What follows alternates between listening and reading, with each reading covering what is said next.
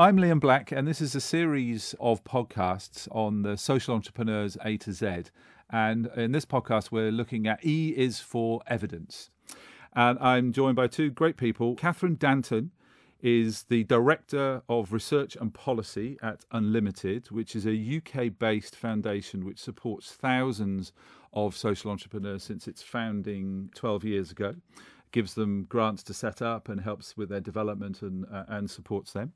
Uh, she describes herself as a data geek, and uh, she's done some lots of interesting stuff in her career, including being the head of evaluation at the Prince's Trust, which is a big charity in the UK that uh, supports disadvantaged young people, which was set up by the Prince of Wales. So, Catherine, welcome. Thank you.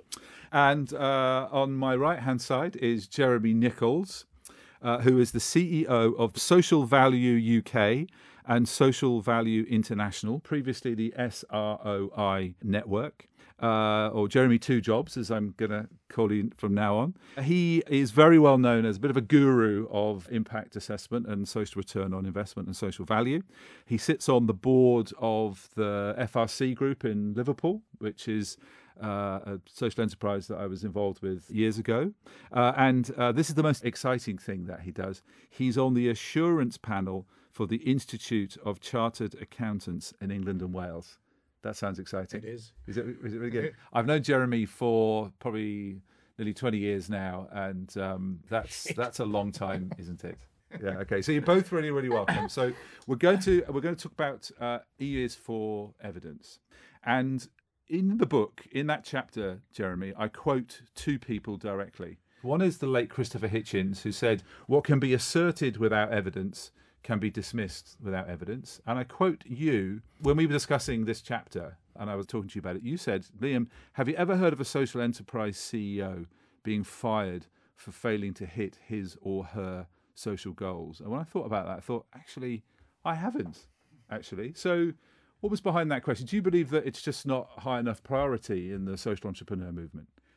It's a challenge of accountability in the end. If you think about a business employs the best CEO they can find, the board set stretch targets with them, the investors want to know they're doing well. If they're not doing well enough, they get somebody else. For the social impact, return, whatever you want to call it, the people who are supposed to actually benefit from that have no ability to hold that organisation to account for what they're doing. So the board are not encouraged to push back against their CEO team and management team to kind of say, well, what could we do?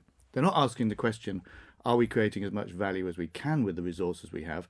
Consequently, there's no kind of pressure in there for the CEO to be under challenge for not achieving those targets. It's not really the CEO's fault, if you want. It's a bigger accountability problem in the whole world of impact measurement. So um, uh, I talk about in the book. I talk about uh, the Furniture Resource Centre FRC Group in Liverpool, where I spent many many happy years, and with Alison Ball, you know, a good friend of ours who was my right hand woman when I was there. You know, we started getting social reporting and social auditing and all of that going, and it's brilliant to see it being done so well with you um, sort of leading that there from uh, from the board.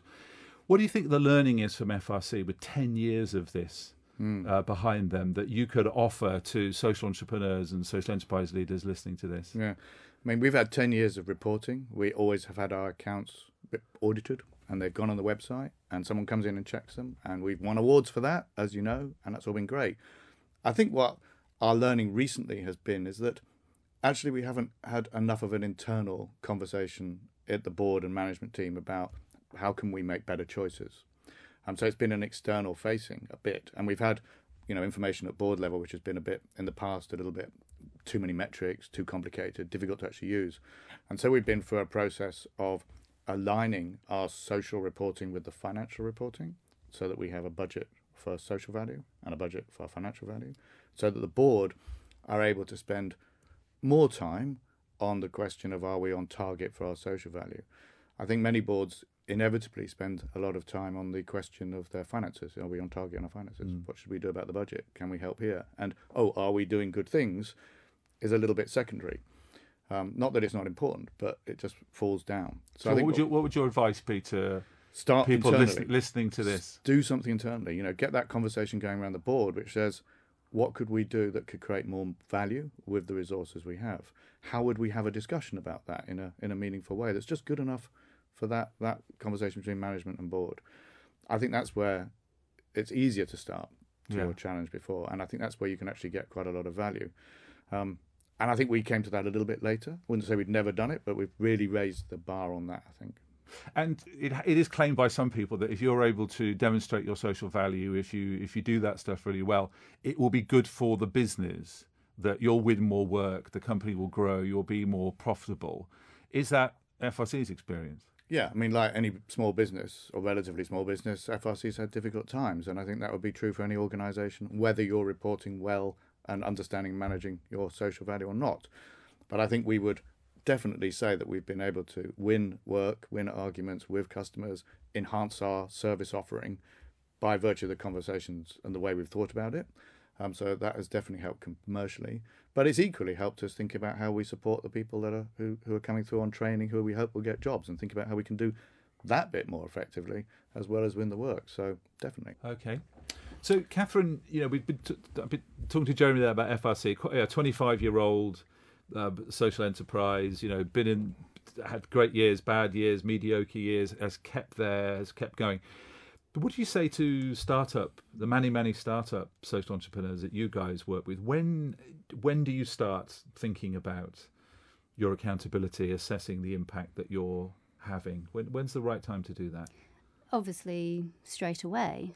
Um, but I think the key to success is keeping it simple at that stage. You have to um, be really clear about what are you trying to achieve, and there are actually quite simple and effective ways of capturing that information, just as part and parcel of your parcel of your uh, delivery. Um, it doesn't need to be complicated. Um, and actually, I think often some of the pitfalls that people fall into is trying to apply a very, very intellectually sound um, model to what they're trying to achieve, but actually, it doesn't help them make decisions.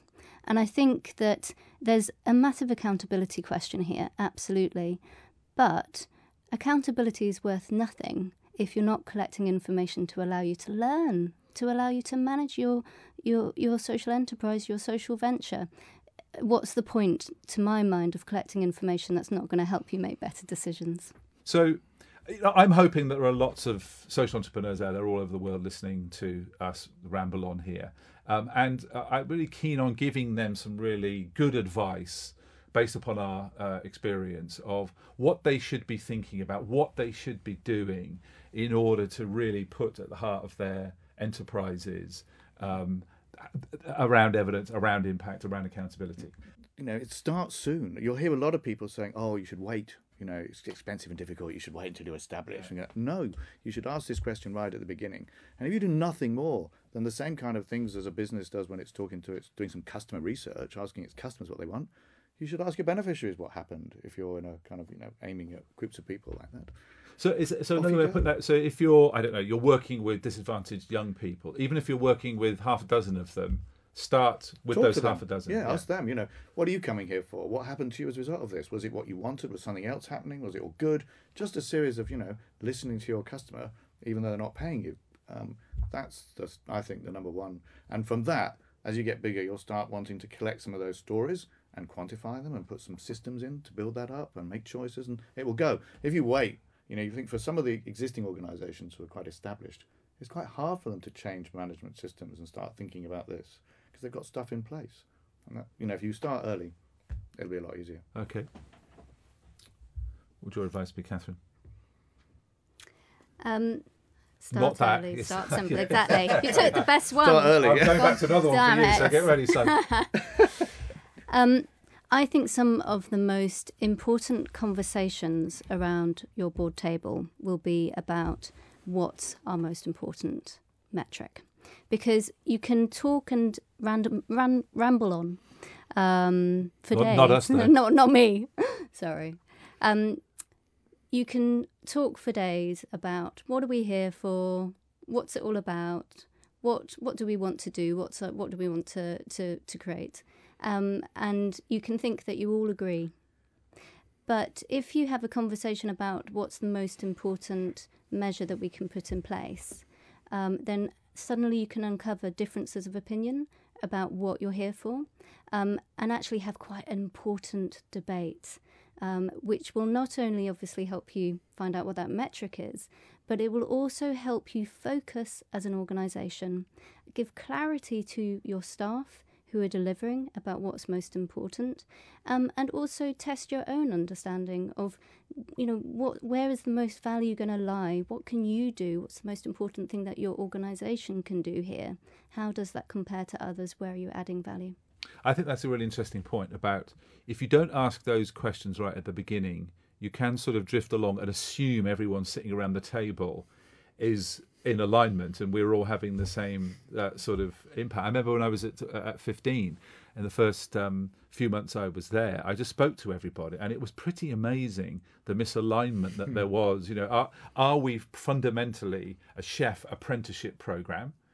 And we will judge ourselves on the number of young people who graduate and go on to become chefs? Or are we a youth empowerment project that has a kitchen and some chefs, and if they don't become chefs, it doesn't really matter. And it was only when we Yeah. externalized all that and started talking about that that you realize, oh, hang on, we we are actually not on the same page. Yeah, it's a good example. And I think, generally, if you ask those more open questions, you might actually realize you have to change your objectives, which is one of the dangers with a lot of approaches which go, What do we want to achieve? Let's test that. It doesn't leave you open to really thinking about, actually, that's the wrong thing to even aiming for. We should be in some other space. Um, anything else?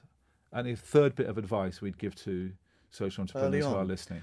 I think um, we are human beings, but optimists, and uh, we have a huge optimism bias. And you were kind of, I think, talking to that that we think we got a chain of events, or we got a theory of change, or we've got this linear way of thinking. Human beings make that work. We'll get to a result, and we will find a narrative that explains how what we did re- reached there. We will con ourselves effectively, not because we're corrupt or anything, but because we're optimistic.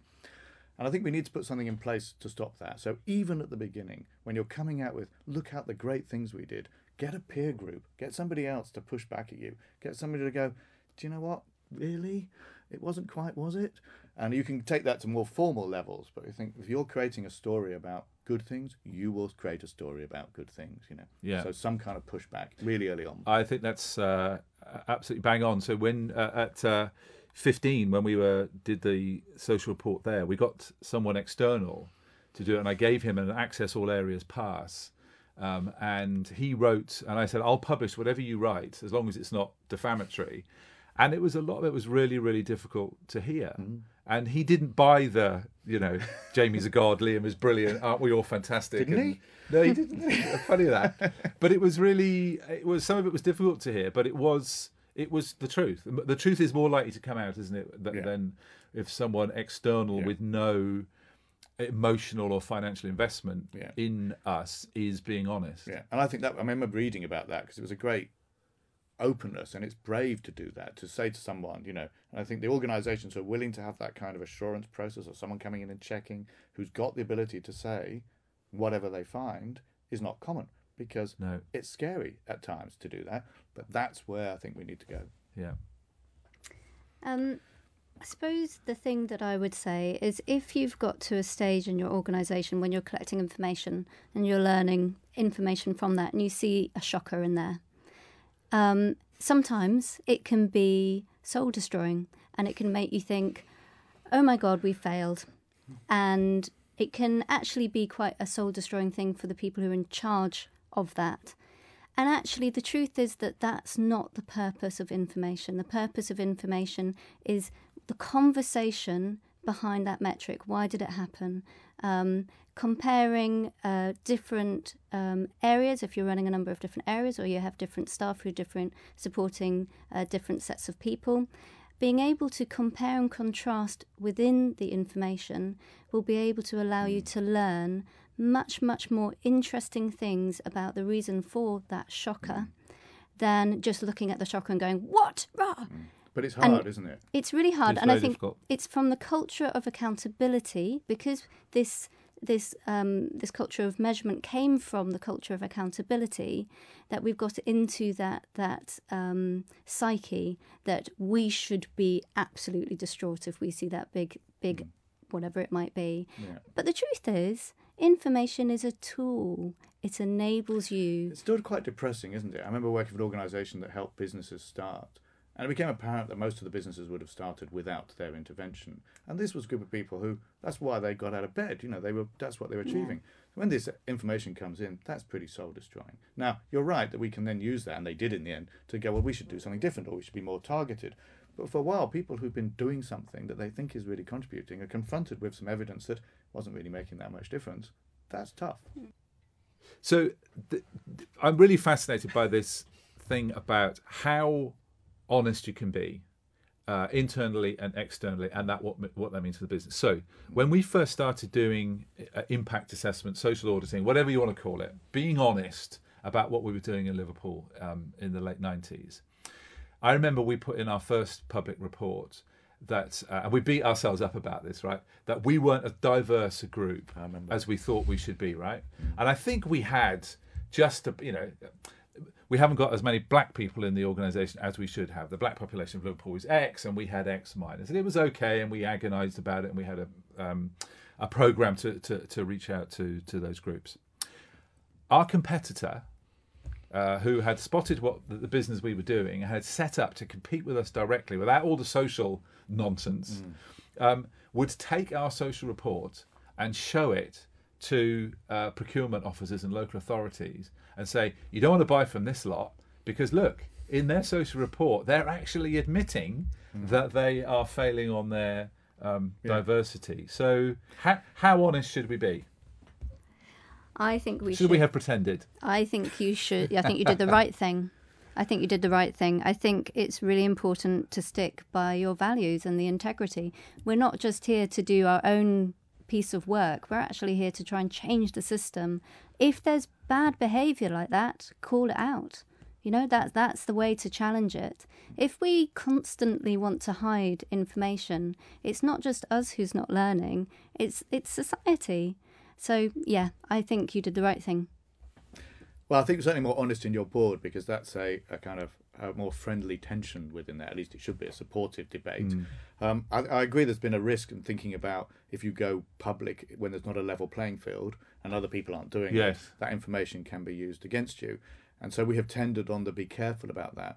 But that said, you know, FRC may have lost some work at the time, but FRC is still there. Yeah. And it's interesting. I asked that question um, of the, of Sean only a couple of days ago. Sean being the Sean current being the CEO current of CEO FRC. of FRC. Are there examples of where, because we're being so transparent, our competitors are using that information against us? We said no. Okay, so uh, can I thank my guests, uh, Catherine and Jeremy, very much for really uh, stimulating uh, uh, discussion. If anyone that is listening to this wants to get in touch with their points of view, please do that. Uh, and I hope you enjoy uh, our future podcasts and the book. You've been listening to a podcast from the series The Social Entrepreneurs A to Z, hosted by Liam Black and produced by Pioneers Post.